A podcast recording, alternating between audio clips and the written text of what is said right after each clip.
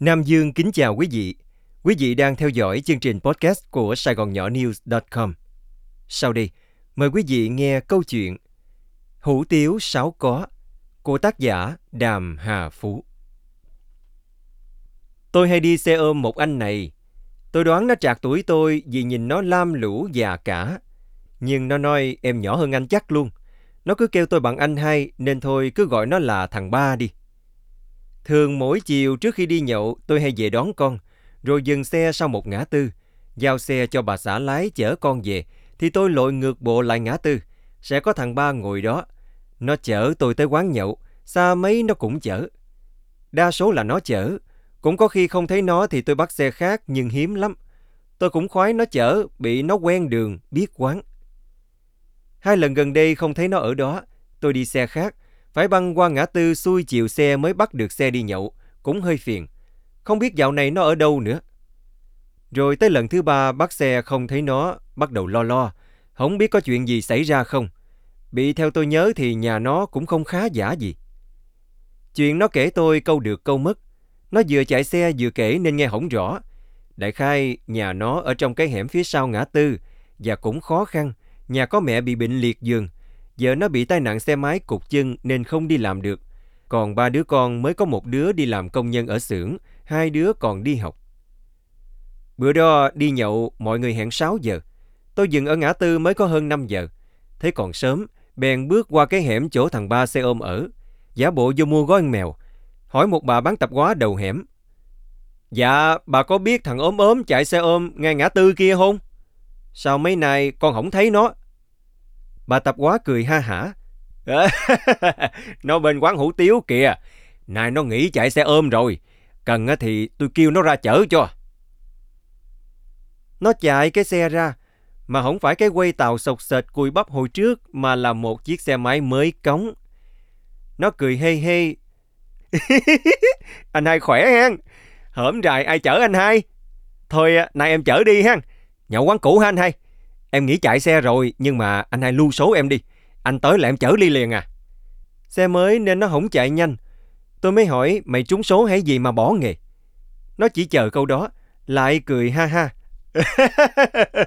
Chuyện dài lắm anh Hai ơi. Thôi à, để em kể đầu đuôi cho anh nghe nha. Vui lắm á. À. Cách nay cỡ mười lăm năm, thằng Ba dĩ nhiên là vẫn đang chạy xe ôm. Có chở một ông chú. Lúc đó nó chạy ngang qua gần một bệnh viện, thì ông chú nọ ven đường ngoắt nó. Nó hỏi, chú đi đâu vậy?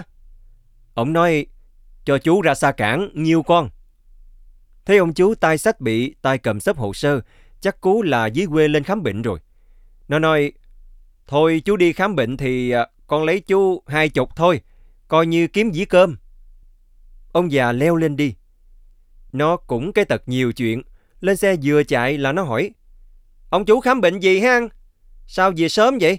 Thường dân khám bệnh là sáng đi chiều mới về á. Ông chú nói, khám mà bác sĩ nói nhập viện rồi hỏi thăm thấy tiền nhiều quá nên đi về, cho tiện đâu mà ở con. Nó hỏi, mà ông chú bị bệnh gì ghê vậy? Rồi về quê tính sao? Bộ không tính chữa chạy gì hả? Ông chú nói, bệnh gan, già rồi thì có bệnh thôi. Để về coi có tiền cắt thuốc nam uống đỡ. Còn không thì chờ ông bà kêu lúc nào đi lúc đó. Chờ nghe đóng mấy triệu, gung quá gung mẹ ơi. Nói qua nói lại hồi, thằng Ba tự nhiên nổi hứng nói, thôi ông chú quay lại nhập viện đi. Tôi cho ông mượn tiền đóng.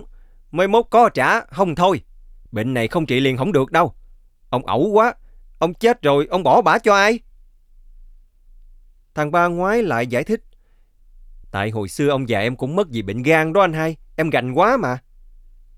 Rồi nó quay xe chở ông chú quay lại bệnh viện. Bỏ ổng ở đó, nó chạy xe về nhà. Xách ra năm triệu tiền để dành của vợ. Quay lại đóng phí nhập viện cho ông già. Hỏi, ông chú có con cái dâu rể gì không? Ông chú nói, chỉ có bà vợ ở quê. Có thằng con đi lính hy sanh năm bảy mươi chín rồi. Còn đứa con gái út lấy chồng bên Miệt Bạc Liêu á. Mà nó nghèo quá nghèo cũng không phụ được đồng nào. Hai vợ chồng già sống nhờ mấy công vườn, ban bà thư trái cây, con gà, con vịt nên cũng đâu có dư giả. Thằng Ba nói, thôi không sao, ông chú cứ lo cái bệnh đi. Rồi mai mốt không trả tôi thì tôi xuống lấy trái cây ăn trừ. Lúc đó tổng tiền viện phí thuốc thang cho tới lúc xuất viện sau khi trừ bảo hiểm là bảy triệu. Thằng Ba cho mượn năm triệu, ông già có một triệu rưỡi, còn lại năm trăm ngàn là một bà nuôi bệnh gần đó bả cho. Cuốc xe nó chở ông già ra xa cảng để đi về, ôm theo bọc thuốc là thằng Ba chở miễn phí, còn cho ông chú hai trăm ngàn dằn túi nữa. Chuyện vậy thôi đó. Ông chú đó cũng không sống được mấy năm, dù có gửi cho nó trái cây và ba con gà dịp Tết nhất, nhưng mà món nợ năm triệu ông chú hoài cũng không trả được, cho tới ngày ổng mất luôn. Không ai báo ổng mất nên thằng Ba đâu có biết. Bữa đó nó đi miền Tây chơi, mới định điện ông chú hỏi nhà ổng khúc nào đặng ghé, thì người nghe máy là cô con gái. Cô nói cha em mất rồi, đang chuẩn bị cúng thất. Thằng Ba nghe vậy cũng buồn, không phải vì tiếc năm triệu, bị nó xác định là hổng đòi rồi, chỉ là thương ông chú quen biết tình cờ thôi. Rồi bữa kia thằng Ba tự nhiên lại ha ha. Đúng là ông bà đậu nha. Nó nói mấy mùa dịch giả đói meo râu, đủ thứ xui rủi, tính bỏ cái sim điện thoại cũ thay cái sim mới lấy hên. Lúc sắp tháo cái sim thì tự nhiên có cuộc điện thoại, vẫn là số ông chú hồi xưa mà cô con gái gọi anh. Cô nói cha em có dặn nếu có bán miếng đất của ông bà thì chia cho anh một nửa, mà chừng nào má em mất mới được bán. Giờ má em mất rồi, đưa ổng bả đi hết rồi, tụi em đi nhận di chúc rồi bán đất. Đất giờ người ta mở lộ ngang qua thành đất mặt tiền lộ luôn. Năm công người ta trả sáu tỷ, em gửi anh ba tỷ. Thằng Ba ú ớ mém chút chửi thề. Nó nói trời quơ bất giỡn đi bà chị ơi. Cô kia nói em không có nói chơi, cha em với má em dặn chuyện này kỹ lắm á. Cha em nói không có anh ổng chết từ đời nào rồi, mà cho dù ổng không dặn thì ơn nghĩa của anh sao tụi em dám quên được. Thằng Ba không có tài khoản ngân hàng, nó phải đi mở tài khoản để nhận tiền. Lúc nó ra ngân hàng, nó kể chuyện cho một ông cũng chờ làm thủ tục ở ngân hàng. Ông đó nói mày coi chừng có nhiêu tiền trong tài khoản nó rút hết mẹ giờ, lừa đảo đó con. Nó lại ha ha. Em có đồng não đâu mà sợ ai lừa đảo anh hai ơi. Ba tỷ rớt cho cái đợp như trời sập á. Nó nói em sang lại cái quán gần nhà, gắn cho con vợ cái chân giả cho tiện đi lợi, rồi vợ thì lo món, chồng chạy bàn, con cái rảnh ra phụ bán, vui lắm. Sáng với tối tụi em bán hủ tiếu Sa Đéc với bánh mì bò kho. Vợ em nó nấu hai món này là bá đạo luôn á anh.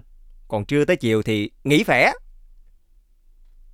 Thằng Ba nói em nghỉ chạy rồi mà anh lưu số em nghe, cứ đi nhậu là nhắn em ra chở hen, cho nhiều cho, mà rảnh thì ghé quán em làm tô hủ tiếu nghe anh hai.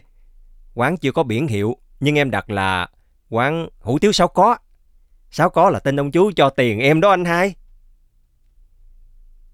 Tối đó xài lướt khước, đi taxi về bắt thằng taxi quẹo lại quán hủ tiếu.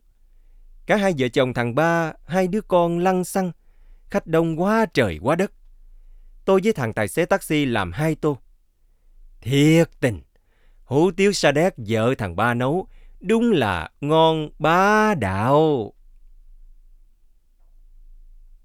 Quý vị vừa nghe chương trình podcast của Sài Gòn Nhỏ News chấm com với Nam Dương. Mời quý vị đón nghe chương trình sau.